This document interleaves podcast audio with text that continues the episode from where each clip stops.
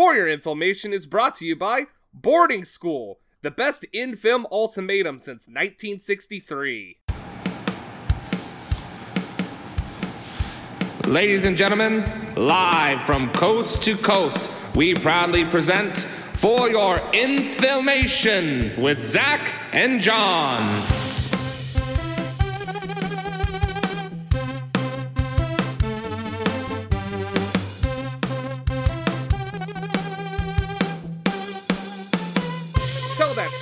Mick he just made my list of things to do today. Welcome to For Your Inflammation, a podcast about good movies, better cocktails, and best friends. We're your hosts, Zach. And I'm John. Halloween is over, the winter months are here, and I think we're all hoping for a quiet few months away from all the craziness that's happening and still happening in the world right now. As if 2020 couldn't get any worse. Let's let's take a little detour into a more heightened sense of reality. Let's go to the little indie darling Disneyland that is a Wes Anderson film. And where better to start than with Wes Anderson's sophomore film Rushmore from 1998. Ah, yes, sophomore film. Sophomore film, not to be confused with softcore film. Right, right, right, right, right. Or a sophomore porn. Or a so- Usually the sophomore porn is filmed very quickly after the freshman porn, usually like a day later. Ah, yes. Uh, gotta love the pacing, right? Efficiency. It's efficiency because you want to make as much when you're young and hot as possible, so that way Mhm. you can release it over time. Yeah, you're front loading it. You're front loading it. Yeah, like you're doing all the hard work first. And then all you got to do is just like look relatively the same for like a couple of years and then you can start doing MILF porn. That's how that works. Ah, right. So you just hold out until the MILF porn comes in. Yeah, exactly, exactly. So you can either actually have a kid or I guess you don't actually have to have a kid just like you don't have to actually be stepbrother and stepsister. Yeah, or you don't actually even have to technically be like straight to do straight porn or gay to do gay porn. You're an actor. Do what you want, man. Live in the mind of the character. Exactly. And I think that's what they do in this movie. So, John, I was Yes. surprised to hear you'd never seen Rushmore. Like I felt like this was like a movie that a lot of people have seen, but uh so had you heard of this movie before I asked you to watch it for the podcast? Not gonna lie, I had never ever heard of this. This fits our criteria spot on. That is awesome. I, I feel like we haven't done one of these in a while where you just truly have no idea what you're getting into. You know what? I like it though. This was a great experience. It is like it it holds up. Like I didn't know if this one was going to hold up as much, but there's something about like just the the atmosphere of the film. It's not quite as um I don't want to call Wes Anderson unhinged, but it's a like little unhinged. hi- like his later stuff is a little more unhinged from reality than this film is. But like Mhm, like a, like a Gary Busey. like a Gary Busey Oh, poor Gary Busey. That's it's not his fault. I know, but it's still true. It's still true. Anyway, so have you seen another Wes Anderson film, or is this like kind of the only thing you can go off of? Believe it or not, I have. I've seen Moonrise Kingdom and I've seen uh, Fantastic Mr. Fox. Fantastic Mr. Which is a fantastic movie. Mm. I. I've I've always I really like Wes Anderson's style, and we're gonna talk about that here in a minute. But like, so what do you like about his films, or or more specifically, Rushmore? It is uh how do I say okay, it's like super designed. Everything Yes. is designed. There's an aesthetic to it and they stick to it. It is on purpose, but it doesn't feel inorganic.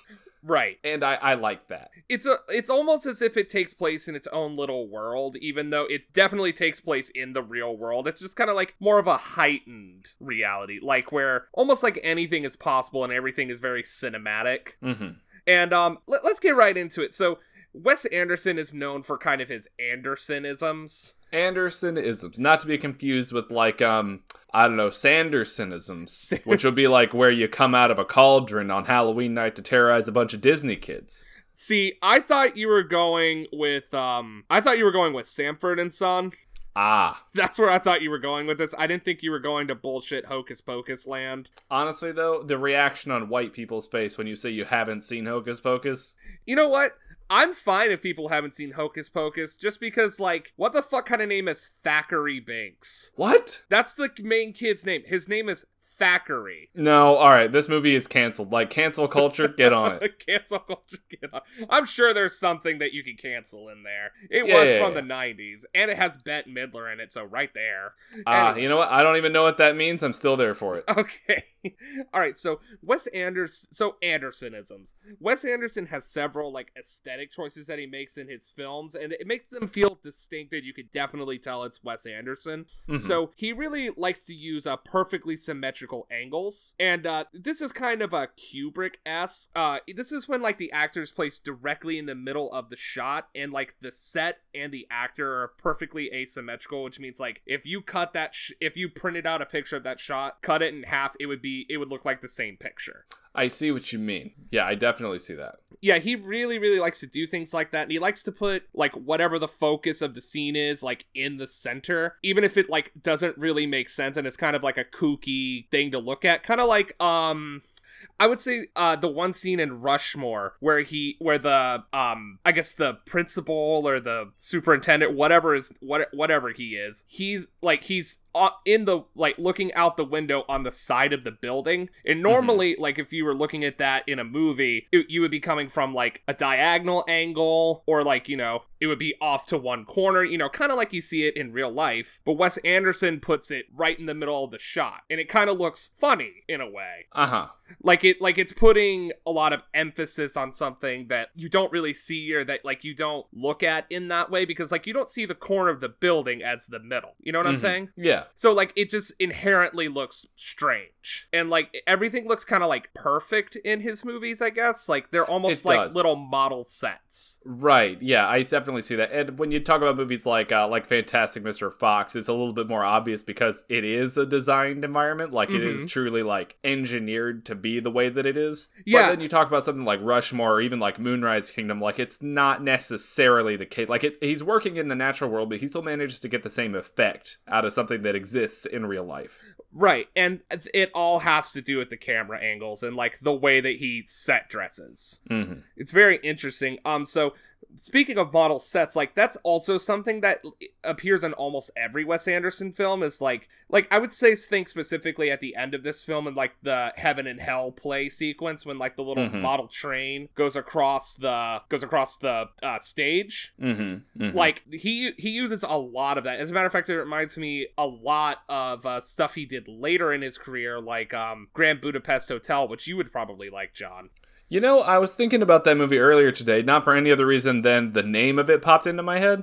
Yeah, it's it's a pretty good one. It's like kind of uh it's a slow burn that really doesn't go anywhere, but it's like very aesthetically interesting. Like I really liked it. It sounds like most of the girls that I liked in high school. It definitely does. And I'm sure most of the girls you liked in high school probably liked Wes Anderson movies. Ah, that we we don't need to go there. We Yeah, don't need we- to go there at all. all right, speaking of girlfriends from high school, uh another another big piece of Wes Anderson films are the eccentric characters. Ah, see, I thought you were gonna get into the cocktail. No, I am not. Not yet. Yeah, girlfriends from high school. girlfriends from high school.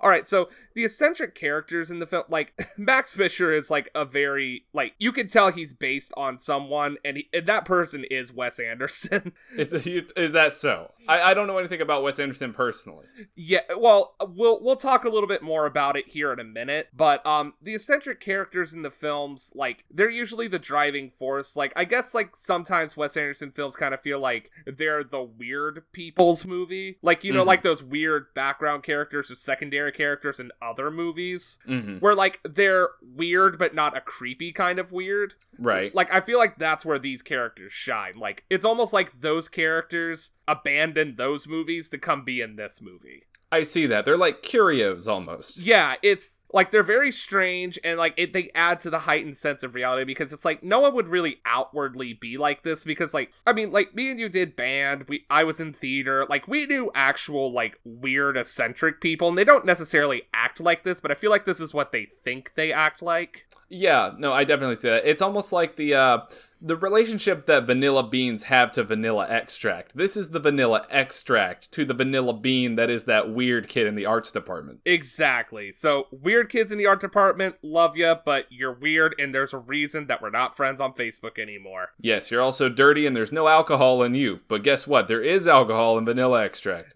That is definitely true. All right. So, um, just a couple more things to go through here, just because I like talking about Wes Anderson. I, I really enjoy his direction. I think it's very one of a kind. Anyway, so, uh, Bill Murray is also a big part of Yeah. Wes Anderson's films. Uh, since Rushmore, he's been in every one of his films. That is awesome. It is awesome, and we're going to talk about that here in a minute. They actually became really good friends making this movie. Um, Wes Anderson is also a big fan of the Futura typeface that he uses in Mhm. all of his movies. Classic. Classic. Futura is classic, and now it's like kind of uh dead a little bit. I guess I think people got tired of it. Did you see that thing that somebody did recently where they took Comic Sans, Papyrus, and Chiller and fused them into a single font? Is that person Satan? They might be. because that like uh, okay so my fiance is a typeface person like she like does hand lettering and all this kind of stuff and she's really big into fonts. And like to listen to her talk about fonts i never thought i'd be interested in like someone talking about fonts but when she does it it's very interesting. I'll have to have her come on here and talk about it at some point. Anyway she that like i can just like hear her like like her ears curdling at the thought of a what was it comic sans papyrus and chiller font is this for like Yeah. is this for like one of those um did someone create this for like one of those uh church haunted houses where they like teach you about abstinence or like uh like the book of Leviticus or whatever? I really feel like if that were the case, they would just have to write out the names of the seven deadly sins in that font and then paste it on the wall. It's scary enough. It's pretty freaky. I think you could write anything in that and it would make you immediately not want to be in it. I I completely agree. I I can't even like I I can't I like I can see it but I don't like in my mind I haven't actually seen it but I don't want to see it. Yeah, yeah, yeah. Like speaking of this type of uh, Andersonism, it's almost like what you would see on Tumblr, like circa like 2013, 2014, where it was like Mhm. a like a pastel background, and then there was like a like a regular font that had like a like a floral pattern in the middle, and it would be like really cutesy, like well balanced color thing, and it would say like "fuck my ass" or like something like that. You know, just like yes. someone really trying to project a kink that they've never experienced onto their personality, so that they can turn it into a weird, quirky thing they have about themselves. Wow, you you took the hot takes section right from me. I don't think I'm gonna top that. That is a hot take. You just lost know us what? like two listeners. I don't apologize. I will never apologize for that. It's true and you know it. It is. All right, let's make this quick like a montage because that is one of the other Andersonisms. Like so like he uses montages a lot to move the story along. Like um uh like it, it would be at like at the beginning of Rushmore where he's they're showing all the extracurriculars that Max is in. hmm So that like that's a montage. He makes use of makes use of the montage to either move the story along or like help you get to know a character better. Yes. And it's very like um it's very theatrical in a way. So, do you think that people that wear headphones like everywhere, like you know, again to go back to high school because that's appropriate. This takes place in a high school type setting. So, like, um, do you think that's like a thing that happens with people who wear headphones all over the place? They're just making a montage of their day in their head. You know what? Um so th- it's actually funny that you say that because I remember I mean I still kind of do this. Like I'll walk around and like try and think of like the soundtrack of my day Hmm. or like sometimes I'll get stuck on a song because I can see like a movie scene going with it. Mm-hmm. And so I'll listen to it over and over again until that picture becomes clearer. So like I end up doing that and it usually it's good for walking with I because see. I feel like walking around like kind of like jogs my brain, like my, the Mhm. creativity in my brain, and I don't know why. Um, I, I think a lot of people are like that actually. I don't I don't know if that's unique to me. I'm sure it's not. Do you think that's something that happens within the human brain, like naturally, or do you think that's something that we have developed as we are gradually exposed to more and more media over the years? Um, I think for me, it's more of a uh how should how do I want to put this? It's like the going forward motion is helping my brain go forward with whatever that idea is. I see. So if I'm moving, I'm thinking. If I'm sitting still, my, I'm gonna like think about something else and then it's gonna go away. Mm-hmm. You know what I wish I had? I wish that I had something that like recorded all of my thoughts. Ah, So- that's a dangerous device you're describing. Okay, but like it would be like password protected so that no one else could see it. Uh But, like, I just nobody wanted- like Mark Zuckerberg. No one like Mark Zuck. No one's like Mark Zuckerberg. Yeah, yeah. He'll just like go and he'll like have like a search engine queued up where he can search like the keywords for all the thoughts, and he'll just type in like milk and like just look at all the milk thoughts. I I don't want to know what milk thoughts are. Just like, ask him, man. He doesn't know either. He's trying to understand milk. Oh, I forgot think about because because he's a lizard person, right? He is a reptile. They they don't understand milk. do, do do reptile moms not have milk? No, no, no, absolutely not. No, they have uh, smoked meats. Oh, so they, they just like smoke themselves and like give it to them? I have no idea what's going on anymore. I'm truly just like taking shots at Mark Zuckerberg. It's hard. Like I gotta hit all the bases, right? Like I have to hit Google still. I already hit Tumblr, which means I hit Yahoo, as if they needed to be hit any harder. And now I have to get Facebook. So I think I've hit Zuck enough. Is Dogpile still a thing? Oh, dogpile.com. Oh, that was a good one. Uh, there was another one that was like a Big Mama. You remember that one? Yes. Yeah, it was like Mama, the Big Mama of search engines or whatever. Like I feel like because Google is just taking over that, like the like what's the only other search engine? Bing? Yeah, there's Bing. Yahoo technically is still a thing. Um, uh, Ask Jeeves not a thing anymore. No, I would Uh. assume not. Like Ask Jeeves was weird because you had to ask whatever you were trying to look for, you had to ask in question form. It's an early Siri type thing, Yeah, but like even Siri, you don't have to technically ask a question. right? You just have to like direct it to do something like give me information on uh Tumblr. Yeah. And then it'll go, I don't know what you're talking about. Do you want to open Pornhub again? Shut the fuck up, bitch. Anyway, See, again, these thoughts. The, it's the thought machine the projects thought- your thoughts full circle. I don't want to project my thoughts like that. Like that might hurt them. Anyway, oh, you want to record your thoughts. yeah.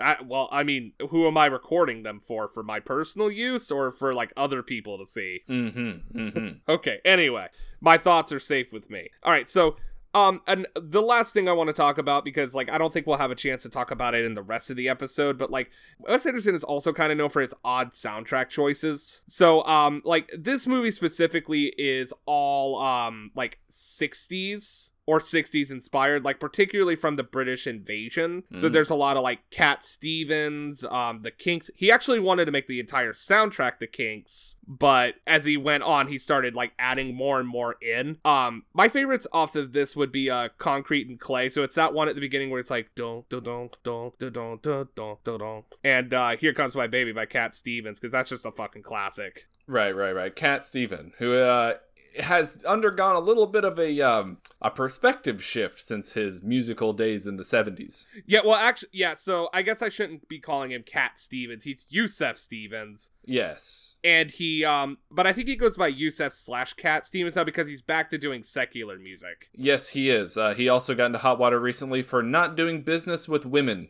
Yeah, you know, it is what it is, isn't it? We have all got a hill to die on, but the thing you got to know about hills is that they're all shaped like boobies. And what do boobies remind you of? Women. You're doing business with women anyway, bud. Jesus Christ. All right. Um. So th- those are some of my favorite Andersonisms. Uh, if you have any other ones that you like, just uh, you know, put it on the Facebook page. Like literally anybody, talk to us on the Facebook page. We're lonely. All right. Please. Do it. All right. So every week, John makes a cocktail for us because I don't know how to make cocktails and he doesn't know movies. So, John, what kind of cocktail did you make for me this week? I went back to what I uh, usually like to do, where I make a, a more conventional cocktail. You know, no more of this uh, Halloween pumpkin thing. No more of this. Uh, I don't know, dropping bourbon into a glass of uh, Mickey's, which I think is what I did for Rocky. I think that's what you did. Yeah, yeah, very uh, a Rockyism. If we can have uh, Andersonisms, we can have Rockyisms. That's the knife in the mattress. That's the bourbon in the pint of Mickey's. Uh, that's the uh, Adrian. That's So, uh, life. Yeah, exactly. Anyway. So I'm thinking uh, for this one, I needed to go back to my bases and do something a little more conventional. Um, in the movie, they drink. Uh, it's mostly going to be like a wine and liquor thing. It looked like. Uh, I know um, Max drinks liquor a few times, even though he's like 15, right? Right. Bill Murray is the one buying it for him. Uh, That's a classic Bill Murray move, uh, contributing to minors. I don't mean to defame Bill Murray, but it does seem like something his characters in general would do. Yeah, he usually plays like, you know, pretty smarmy guys. Yeah, yeah, yeah, yeah, yeah. So uh, in this particular case, I thought, well, how do I uh, bridge that over? I can't just pour out a glass of Russell Reserve and be like, here's your cocktail. You know, not really how that works. Uh, so what I ended up doing was making something with gin because who doesn't love gin? So I thought I'd get something that was accessible but kind of had a little bit of an in with the uh, the high life, something a little bit more fancy because that's kind of what the movie's about. That's uh, finding your place between two worlds and uh, uh, trying to do something else that makes you feel really good. I don't know. Gin makes you feel good, so that's why I picked that. Gin always makes me feel good, whether I'm rich or poor, and I'm always poor. Right there, you go. So gin, gin it is. The the poor man's rich man's cocktail. Yeah, exactly, exactly. So uh, this cocktail is called the High Society, and here's how you would make it. So you're gonna need to get a glass of rocks glass, preferably, or something of comparable size, something that'll hold up to 12 ounces, including ice. So you're gonna take some rosemary, fresh rosemary, if you got it. Uh, actually, I'm gonna go ahead and say just don't even use rosemary if you don't have any fresh rosemary. But uh, you're gonna pick a few of the little leaves off, and you're going to crush them, and you're gonna rub that around on the inside of the glass. Okay, cool. That's that's fine. Uh, put the ice in there and put it in your freezer. Make it nice and cold, right? Then you get your cocktail shakers. You're gonna fill it with ice, and then you're gonna put uh, two ounces of gin. I use Empress 1908 gin, which has a very interesting flavor profile and also a blue color, which is not something you see in a lot of gin. And um, one half ounce of lemon juice, one half ounce of lime juice, and a dash of orange bitters. And you're going to shake all that up and you're going to strain it into the glass with ice. Then you're going to add your spiced orange ginger ale. So this is an interesting thing that you're not really going to see in most of your garden variety liquor stores. You're going to need to go to somewhere a little nicer, or maybe to a grocery store where they have a, a like a mixer section. Uh, there's some brands to look out for. I know Fever Tree makes a really good one. I think Q may also make another one, but uh, anything is gonna anything's gonna work here. Any any of those options are gonna work for you. Mix them together a little bit in the ice. There you go. Put a sprig of rosemary in the top, and there you go. The High Society. Ooh, the High Society. So does does the blue flavor in or not the blue flavor? Uh, it is so blue flavored. It is blue flavored. Okay, so does that come? If I remember correctly, that's supposed to come from like agave berries or ackee berries or whatever you call them. Honestly, I don't know in the case of Empress Gin. Uh, for natural flavors, I would say, uh, yeah, you're probably right. Uh, the flowers sometimes they'll use for natural coloring. It just kind of depends on what we're talking about, I guess. Right. Um, I'll have to try that. I've never tried that gin. Um, I'm still working my way through a bottle of uh, the Botanist. Ah, it it's actually pretty good for something I saw advertised on the internet. Yeah, yeah, yeah. I've actually got three bottles of gin on my bar right now as well. getting oh, through some are, gin. Are, are, you getting back to gin now? I am coming back around to gin. Uh, my wife has taken interest in gin, and I fully embraced it. Uh, I think I got a little bit of Beefeater left over. You know, an old standby. Uh, got a little bit of Death's Door gin, uh, oh, Washington, mm, American, and uh, the Empress 1908, which is actually a Canadian gin, if memory serves. Yes, it is. I, I've tried my fair amount of gin. I've just never tried the Empress, so I'll Ooh. have to I'll have to see if I can find that. Is that also at like one of those fancy, like you know, hipster fucking liquor stores? I actually found it in a Total Wine, so I don't know what your opinions are on Total Wine, but uh, you know they have stuff if you're looking for it. My opinion on Total Wine is I wish we had them in Pennsylvania because you know what we have in Pennsylvania? We have fucking state stores and they suck ass. Yeah, yeah, yeah. You go to the bread line. Yeah, exactly. It's like it's state run, so they like they could charge whatever they want and it's usually ridiculous. Mm. And it's like and I feel like they only do it just so that you'll have to go to a bar because it's just that much cheaper. It's cheaper to go to a bar? Sometimes like to get drunk like up here like I can get drunk for like 20 bucks at a bar. At a bar. Wow. How much are you paying for a pint? Like I mean like a pint's normal. Like it's more the liquor that like is cheaper. Huh. So like a pint is still usually like four, five, seven bucks depending on what you're getting, but you can get like a mixed drink for like the same price. Interesting. Usually, like especially out in Harrisburg. But that might also be the shitty area that I live in, honestly. Ah man, I everything I've seen in California is just that everything is expensive except liquor in the store. the liquor because they know you have to have something. Uh, yeah, exactly. And now they have to compete because we got fucking recreational pot. So, you know, if you really want to keep people drinking, you gotta drop the price because if it's too expensive and it's just not worth their while anymore, they're just gonna go buy weed. Exactly. Keep we got we gotta take down big THC before it gets too big. Yes, absolutely. You know, all of those marijuana growers have taken all this liquor money away from the old standby institutions. Speaking of old standby institutions and taking money away from them, let's see how our buddy Frank Synopsis is doing. Frankie, my boy, how are you? I'm doing just fine. So, Frank, it's been a while since I talked to you. What's going on, baby? What what how's how's old Central Park doing? Oh, Central Park's doing just fine. The leaves are changing. There's uh lovers walking through the air. Uh that is not what I meant to say, but it was true. They were walking through the air. like ghosts? Yeah. So, Frank, what you're telling me is you can see ghosts, and you're not telling me this on a Halloween episode. Yeah. Fuck you, Frank. All right. Um. Anyway, so Frank, have you have you seen the film Rushmore? Are you familiar with the works of Wes Anderson? Uh yes, Wes Anderson and Theodore Roosevelt and uh, Andrew Jackson and all the other ones that are up there on that mountain. I don't think we're talking about the same thing. This should be interesting. All right, Frank. So why don't you go ahead and tell us a little bit about the film Rushmore? All right, here we go. Max Fisher is a student at Rushmore Academy in Houston, Texas. He excels in extracurricular activities, but his work at school comes up a little short. He's given an ultimatum bring his grades up or be expelled from Rushmore. To complicate his ultimatum, he also tries to date a teacher at his school. Ooh, dating a teacher at the school. What do you think about that, Frank? I think it's great. I love it. Oh, dear lord. All right. So before we get canceled, Frank, why don't you go ahead, head on out to craft services, pick yourself on up something, and uh, get on that bus.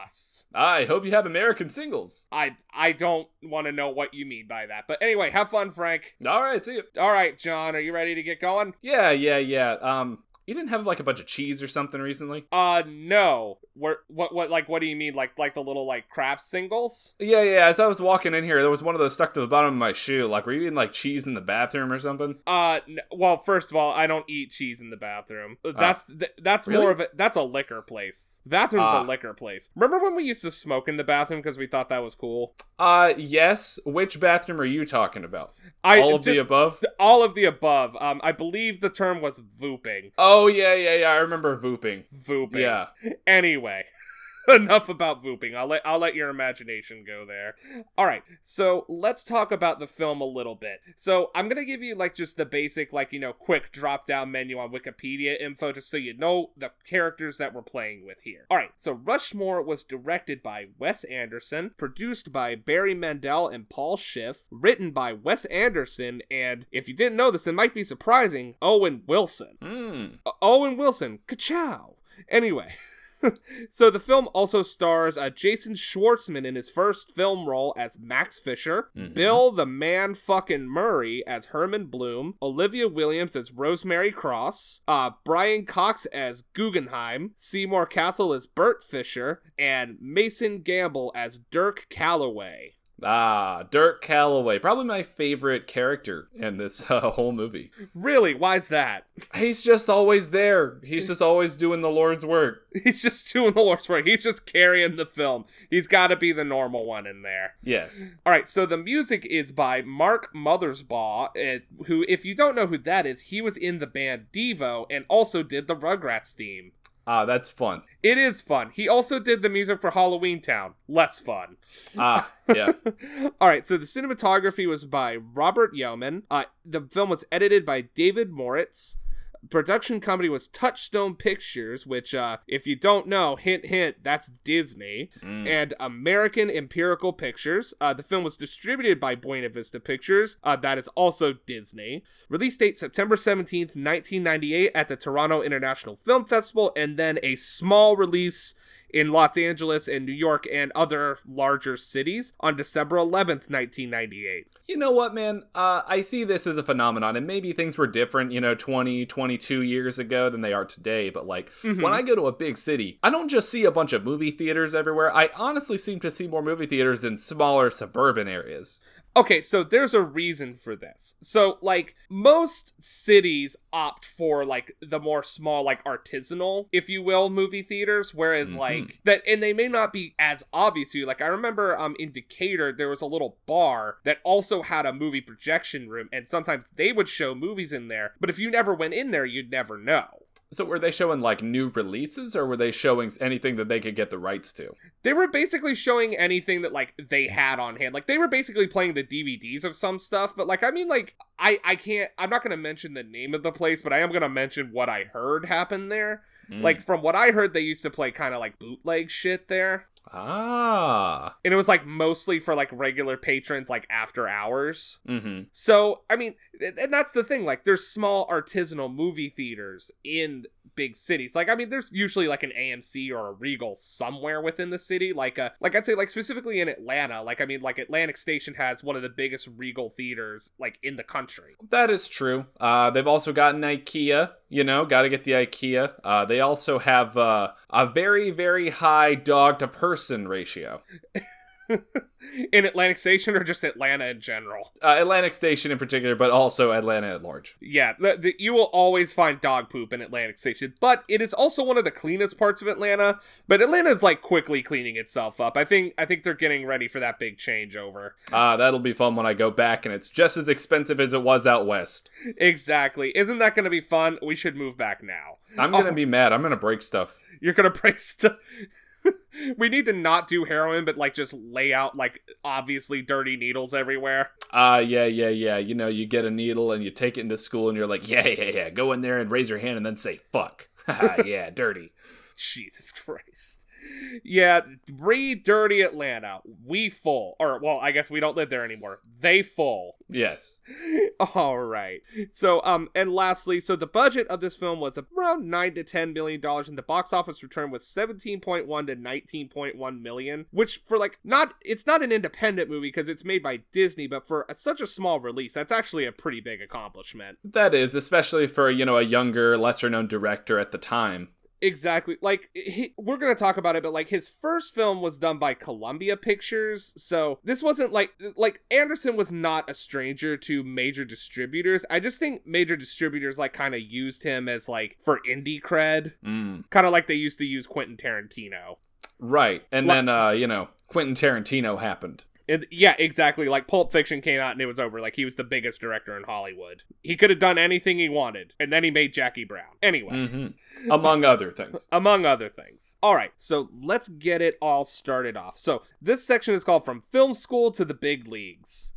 So Anderson, Wes Anderson and Owen Wilson began working on the script for Rushmore before they filmed their first film, Bottle Rocket, which is a full-length adaptation of a short film Anderson and Wilson made in college. You know what's funny though is that as I was watching this movie, it gave me major Napoleon Dynamite vibes. Yes, um, Napoleon Dynamite definitely goes after the same vibe as this movie. Right, and Napoleon Dynamite is also a similar situation where um, the director for Napoleon Dynamite did Peluca, which was like a short film where the characters go to a convenience store after skipping school and buy lottery tickets and that's what Napoleon Dynamite is based on. It's completely plot free. Exactly. Like like Rushmore is not plot free. Like it like it, it is almost like vignettes, but like they all serve a greater purpose of like getting to the heart of the film. Mm-hmm. Whereas like I feel like Napoleon Dynamite like has heart but it's within the randomness of the film. I agree. I would almost say that uh, they kind of meet in the middle with like, you know what? No, I'm gonna say that uh, Napoleon Dynamite and Juno meet in the middle with this movie. I could see that. I could see that because like Juno and Rushmore are both coming of age films, whereas I would classify Napoleon Dynamite as a slice of life film. And what a great slice it is! And what a great slice it is! It's mostly just microwave steak, but yes, yeah, yeah Napoleon yeah, yeah, Dynamite is literally the microwave steak of fucking movies. How did that? Remember the animated series? Dude, I we don't have time to talk about this. It, it bums me out because it wasn't bad. It just no, no, no, wasn't it was, good. I would say that the average Napoleon Dynamite episode was at like the 50th percentile of most like Family Guy episodes. Yeah, like because Family Guy is like mostly miss and sometimes a hit, mm-hmm. and then like, but it wasn't like it necessarily as like middling as like The Simpsons is now. Ah, like it like the Napoleon Dynamite cartoon went for it, but I feel like it didn't. It like it never got to find its little niche. But That's anyway. true. It's definitely easy to see where they uh, tried to cash in on the experiences of the people who watched the film as young people. Yeah, and like the problem was that like we were like they they did eh, sorry the Napoleon Dynamite cartoon. I think the biggest problem is that they did it too late to like ride the Napoleon Dynamite wave, but they did it too early for nostalgia. Right. Yeah, and little did they know that we were not interested in more Napoleon Dynamite content. We were interested in antidepressants. At the age of 15. Hell uh, yeah. Sweet, sweet, sweet age you're, 15. You're either getting medicated or you're self medicating. All right. It's great to be a millennial. Um, so the character of Max Fisher is based on both Anderson and Wilson's adolescence. So Owen Wilson was actually expelled from a preparatory school in the 10th grade for poor academic scores, and Wes Anderson was more focused on extracurricular activities and had a crush on an older woman. Oh, older woman. That is pedophilia. Y- yes, it is. That is an unhealthy thing to have happen. I'm just glad that this movie doesn't like, you know, do any uh, you know, wish fulfillment. Yeah, yeah, no, I, I see that. I I think they took it a. li- We'll get there. We'll get there. We'll get there. Yeah, I I mean, I think that they I think they drew the line very very well. I think they did the best that they realistically could have without sacrificing plot. Exactly, exactly. So the speaking of which, the main thesis of the film was that they wanted to write something where a young teenager and a 50-year-old man become friends and equals, hmm which is like I could see that it's almost like a less weird Harold and Maude. Like it, that seemed like what they wanted to do. Interesting. I, I also see a little bit of this in a Moonrise Kingdom type movie. Yeah, Moonrise Kingdom is almost like the death of normal adolescence and the beginning of teenage adolescence. Like it's like it's about that very strange time. Uh, another movie that explores that very well is Eighth Grade by Bo Burnham. Um, And Ah. if you haven't seen that, I would check that out. But if you were like a really anxious kid in middle school, I would suggest either skipping it or being high. Anyway. There you go. Uh, recommendations. Four stars. Check it out. Four stars, check it out. But if you really anxious, don't be watching it though. All right. So the two of them wanted to create their own Roald Dahl sense of heightened reality. So like Roald Dahl wrote, um, you know, Matilda, Willy Wonka and the Chocolate Factory, uh, fucking a whole bunch of other shit. Is Beverly Cleary an author or a book like title? Beverly Cleary is a author. Okay, because I definitely read it as Beverly Cleary for years as a kid, and then I, as an adult I realized how stupid that is. But I still roll with it. you know, her Beverly is really clearly. I hate Anyway. that. Do I- not. I hate everything. All right, so the film was originally supposed to be produced and distributed by our good friends New Line Cinema. But Anderson and New Line execs couldn't agree on a budget, and this never happens. But then Walt Disney Studios came in and picked it up for $10 million.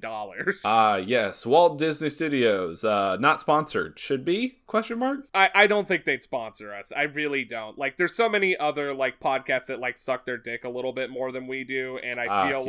like they would be sponsored way before us. But maybe, maybe it would be a Rushmore situation where they're like, you know, hey, we like you for not liking us. Yeah, how about this underdog oddball guy over here who's doing this podcast with his buddy? Uh, yeah, yeah, yeah, I like it. Uh, throw the dog a bone, give him a million bucks. Uh, yeah, we'll see how it goes. And then they own you for life. Yeah, exactly. Like, that's why you see the same actors in, like, a lot of Disney movies. It's because Yeah, they're like owned. Lindsay Lohan. Oh, poor Lindsay. Leave Lindsay alone. Justice for Lindsay. Look, Anyway. I'm just saying.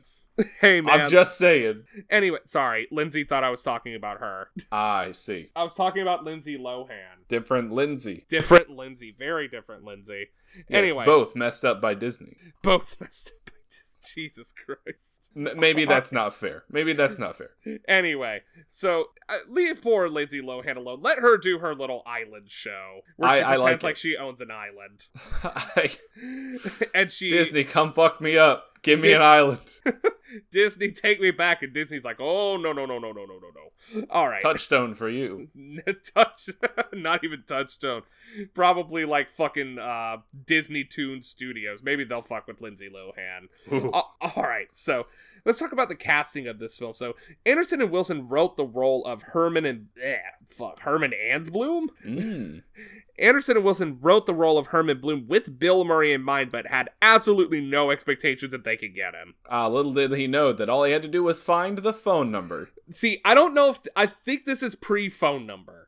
I Ah. think because of this movie and some of the other like independent films Bill Murray was in, like people thought they could just get him, and then he was like, "Oh no, no, we're not playing this game." But anyway, I see. so coincidentally, Murray's agent was a fan of Bottle Rocket and urged Murray to read the script. And to everyone's shock and awe, he was so enthralled that he agreed to do the film for scale. And if you don't know what scale is, it's basically film world talk for minimum wage Mm. and uh, they kind of like tried to do the math. It ended up coming out to about like nine thousand dollars. He has a lot of screen time for nine thousand dollars. Especially because he's Bill fucking Murray. And Yeah, we already like did Ghostbusters and Space Jam, all that good stripes. stuff. Yeah, like like this is 1998 Bill Murray. Like this is still like in his prime. Like I don't think Bill Murray like ever went out of his prime because like he's so choosy with his film roles. But like this is like prime time Bill Murray. So like him taking nine thousand dollars for a movie must have mean he really wanted to fucking do it. Right. So. Mur- so, eh, sorry. Murray had this to say about the script. The film is about the struggle to retain civility and kindness in the face of extraordinary pain, and I felt that a lot in my life. Who hurt you, Bill? That is the question, man. Like, who the fuck hurt Bill Murray? I want to hurt them. How dare you? One of the funniest people that has ever lived. I love Bill Murray. If you're listening, Bill Murray, give me a call. I want you to come to my wedding. Yeah, because Lord knows I can't call you. yeah, I'm not gonna sit here and try and figure out your phone number. All right, so, Ooh, sorry. Edit point. All right, so um, oh fuck, what what did I write here? What was I trying to write here? Oh, okay. So Anderson envisioned the actor to play Max as a 15 year old Mick Jagger. Mm, that's fun. He had to have the moves like Jagger. Yeah, But yeah, could- he had to could- lose his virginity three years prior. 12? That's disgusting. I, don't, I made that up. I don't know if that's true or not. I, I mean, it's Mick Jagger. I'm sure he wouldn't deny it. He probably, he, it's a matter of fact, because it's Mick Jagger, he'd probably be like, oh no, probably. Yeah, yeah, yeah. You know, you go to McDonald's and you order a Mick Jagger, and uh, you know, it, it's a bag of fun. It's, I don't want to know what that means. All right, so um, 18,000 teenagers auditioned for the role of Max, and one of them was Lil Jason Schwartzman. Uh, Mm. Anderson liked him because he looked like a young Dustin Hoffman, which is funny because film critics compared Rushmore to The Graduate, which was like one of Dustin Hoffman's first films. Interesting. Yeah, it, it- it's funny how that works out. So Schwartzman showed up to to the audition in a schoolboy uniform, wearing a Rushmore patch that he made himself. See, he's going the extra mile here. See, he's doing the uh, the grassroots thing. Ex- he's grassroot. He's grassrootsing his own uh, audition. Yeah, yeah, yeah, yeah. Jesus. So um it's also worth noting that Schwartzman was the drummer of Phantom Planet at this time. Uh and if you don't know who Phantom Planet is, they were kind of like one of those pseudo emo pop bands, kind of like Motion City Soundtrack. Hmm. Um he had left the band in 2003 and that's kind of unfortunate because that was right before they uh, hit it hit the big time by recording uh, the theme song for the OC, which is like California, here we come. Oh, it's like me when I moved out here, except there was a lot more dust and my car was disgusting. And actually, my car was made the same year that this movie came out. Too much dust, not enough cum. Yeah, yeah, yeah. Same thing with the uh, Phantom Planet. It's funny that we talk about Phantom Planet because earlier today I was listening to Ghost with a Boner by Diarrhea Planet. Not the same band. No, but similar concept. I I don't think so. Look, you got Ghost with a boner, that's the ghost, and Diarrhea Planet, that's the planet. Ghost Planet, Ghost with a boner, Diarrhea Planet. Those were some hoops you jumped through. All right, Look it up, guys. If you don't know about them, look them up. Diarrhea Planet is very fun. If you like Circle Jerks, you'll like Diarrhea Planet. You know All right, what? Uh, not sponsored should be. Not sponsored. Should be. Circle Jerks sponsor us. Make They another album. sponsor sponsor anybody. They can't sponsor anyone because they're not a band anymore. Filming began in November 1997, and on the first day of filming, uh, Anderson started whispering notes to Bill Murray. And he, the reason he was whispering to them is because he didn't want to embarrass him in front of other people. Like, like you know, it would have been like simple things like, "Hey, Bill, can you like come in a little faster? Can you do this?" And um, to Anderson's surprise, Murray fully embraced him as a director and even helped move like filming equipment for the crew just like everyone else did. Hmm. So this was like a little family. Like uh, Bill Murray always says that working with Wes Anderson is like working on like a film school project, Hmm. and he says like he likes the collab, like he likes collaborating with him, and that's why he keeps coming back for more every single time. Um, also, another anecdote about Bill Murray in this movie is that there was supposed to be a scene where Max and Herman were in a helicopter. It would have costed an additional $75,000 on top of the budget, and Disney just outright refused to do this. Hmm. And I mean, I, I can understand why, like, adding $75,000 onto something that you know you're probably either going to break even or come, like, slightly below. Like, I could see not wanting to add any more to it already, like, you know, what they would probably consider too much of a budget. Yeah, yeah, yeah. So I, I under so like I don't think they're being evil there. I think they're being pretty smart, like because they didn't know what they were gonna make on this. I see it. Yeah, no, I definitely see what you mean. And little did they know they would make back about 10 million. Yeah, exactly. Like it's nuts. It's absolutely nuts. I don't think the Uh, helicopter scene would have helped them make that much more money, but you know. no, and that's yeah. So this is one of those instances where it's like this was actually smart filmmaking. Anyway, Bill Murray, after hearing that they wouldn't give him the money, Bill Murray handed Wes Anderson a blank check to cover the costs. So that is how much Bill Murray believed in this movie. They ended up not shooting the scene, but Bill Murray was down to clown. I'm so glad that Bill Murray is the way that he is with this type of thing. I am too. Like it's. Like when he goes in, he's in. Like he he gets excited. Like it's hard to get him excited, but once he is, you got him. Yeah, yeah, yeah, yeah. He's like again a Quentin Tarantino. Just like a Quentin Tarantino. Just like them Quentin Tarantino boy. Anyway, Anderson toyed with the idea of filming the scenes at Rushmore Academy in England and scenes outside of Rushmore in Detroit to give the film a distinct contrast. Hey, what do you mean a distinct difference? So- but the movie was ultimately shot in Houston, Texas. Uh, I see. It's all good. England is like the Detroit of Northern Europe. Is it? I, I don't know. I'm just making things up again. I don't know if that's true or not. I don't think it is. I think it's closer to like the Houston, Texas of uh fucking places. Houston, Texas. the British are like the Texans of Europe? I mean, they're seceding from the EU right now, so I mean, sure. Sure. I mean, like, I think Texas would probably be the first to secede from the Union, and I cannot wait to watch Mexico come and fuck them the hell up. Anyway, hmm not wishing anything upon any Texans. Yeah, not that podcast. We're not that podcast. Anyway, so Houston, Texas is actually the hometown of Owen Wilson and Wes Anderson. Um, so Rushmore Academy actually ended up being St. John's School in Houston, Texas, and this is the school Anderson attended growing up. Oh, really? It- yeah, so he actually shot it as uh, at his alma mater, which has to be like fun, but also kind of like, ugh. I guess I only made it so far, didn't I? Uh, do you think that they uh, cut him a break for being an alum, or do you think they charged him more because he's a piece of shit? that I don't know. I'd love to see the specifics on that. I'd like to think that they were like, "Oh, you want to shoot a movie here? Yeah, go ahead, do it." Right. Uh, it's not like when we were growing up and we would like shoot stuff in and around the school because you know we had an in or two and nobody asked any questions. Exactly. and the in was that like they just didn't want to know what was going on. Yeah, yeah. I'm. It's beginning to be clearer and clearer to me how little they checked the security cameras in the schools.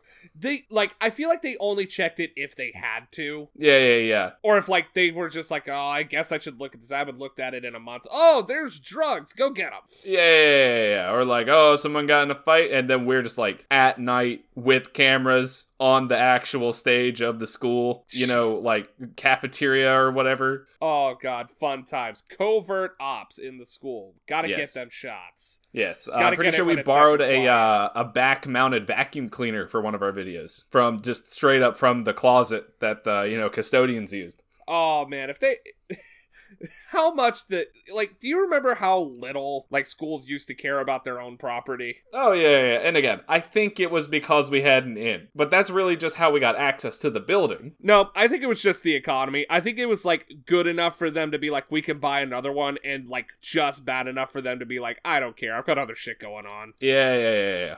Weird time growing up we did. All right. So uh, Lamar High School also in Houston was used for Grover Cleveland High School. Uh, the school was quote unquote dirtied up to give it a dilapidated inner city school look. All right, now th- this is a very sensitive thing that you have to say. You can't just call something inner city without meaning something. Like you can't say like urban youths without meaning something. And see, like, when I say inner city, I guess I mean, like, we both went to Georgia State. Yes. There are certain buildings at Georgia State that just look shitty. And it's Mhm. just and it's just because they've been there for a long time. And like usually city like schools that are in big cities have been there for a very long time and because it's a big city, you know, the the government of that city doesn't have a lot of time to like make old things look new again, I guess. Like they're more focused on making new things new which is Ah, not right. which is not right and like there's definitely like areas of cities that get looked over a lot more than others Mhm. and so just know that i don't mean that i just mean old shitty building Yeah, yeah, yeah. Uh, for more information, listen to the Jukebox song by Lonely Island. I, I, I, I have not thought about that in a very long time. Thank you, John. You're welcome. All right, so the last thing about filming is that the Bentley that was used in the film was paid for by swapping time with the Bentley for the owner's daughter appearing in the film. Oh, we're doing that whole like swap the swap a daughter for property thing again. That's what's going on here.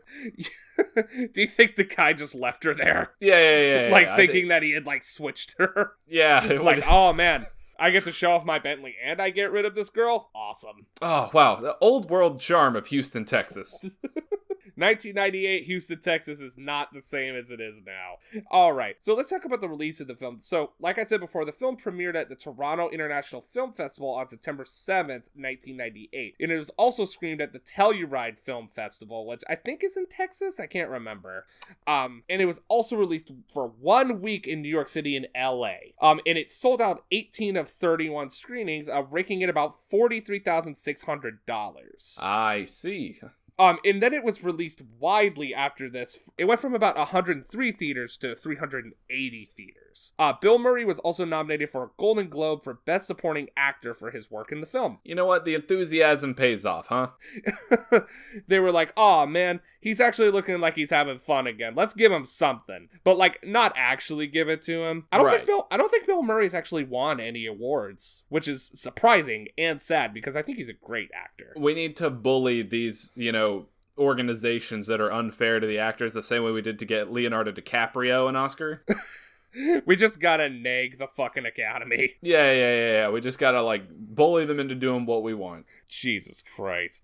All right, so let's wrap this up by talking about some of the things that happened after the film's initial release. So it wouldn't be an episode of For Your Information if I didn't tell you about the fucking home video releases. So yeah, let's yeah, get yeah, it going. You know, you gotta get the aspect ratio on the laser disc and digitized into the DVD to get re-released later on as the Blu-ray. See, this one actually has a pretty cut and dry um history. So there's only actually been three releases of it technically. So Buena Vista Home Entertainment, which is again Disney, released the film on DVD on June 29th, 1999 with no supplemental features whatsoever. It's like just the film and a scene selection. Lame. Lame. All right, and, but on January 8th, 2000, the Criterion Collection released the film on DVD with supplemental features, and then it was re released by Criterion on Blu ray on November 22nd, 2011, and it is one of Criterion's best sellers. See, when you said that this was simple, I thought you were gonna say like first there was VHS, and then there was VHS two. and then there was VHS 3, which was only in Mexico. yes, only in Mexico. no, it's not like a it's not like a Scarface or a Wizard of Oz where there's like a big long history of like, oh, it came out on this and this and this, it's this. Ah, right. It's like Rushmore kind of came out like in the DVD era, so that kind of cuts down on the uh on the amount of home video releases there are. And like there haven't ever been really any special editions because the Criterion collection it's considered a special edition. Interesting. So like it's one of those things like it would be worth trading a daughter for, but not like two camels for, or a Bentley. Or a Bentley. Um, I want to know what the going exchange rate on a daughter is. Uh, that depends on the context and how badly you need the camels and or the Bentley and or the Criterion collection. The entire Criterion collection from beginning to end. Yes, and half a camel on the occasion that you slaughter said camel.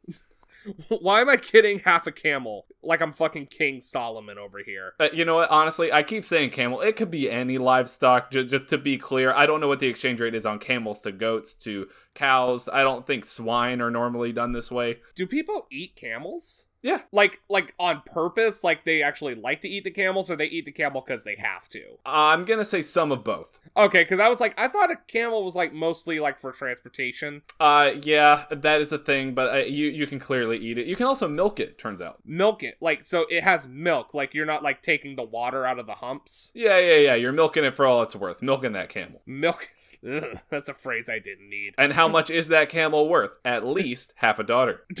So half a camel is worth the entire Criterion collection, but one daughter is worth half a camel. No, it's two camels, one Criterion collection, and one daughter. So one daughter is worth two camels. That means half a daughter is worth one camel, and a half a camel is worth a quarter daughter. I'm so glad we live in this century where we like marry for love or health insurance. Yeah, yeah, yeah. You know, it's not dystopia. Honestly, I, I, I'm really happy for this.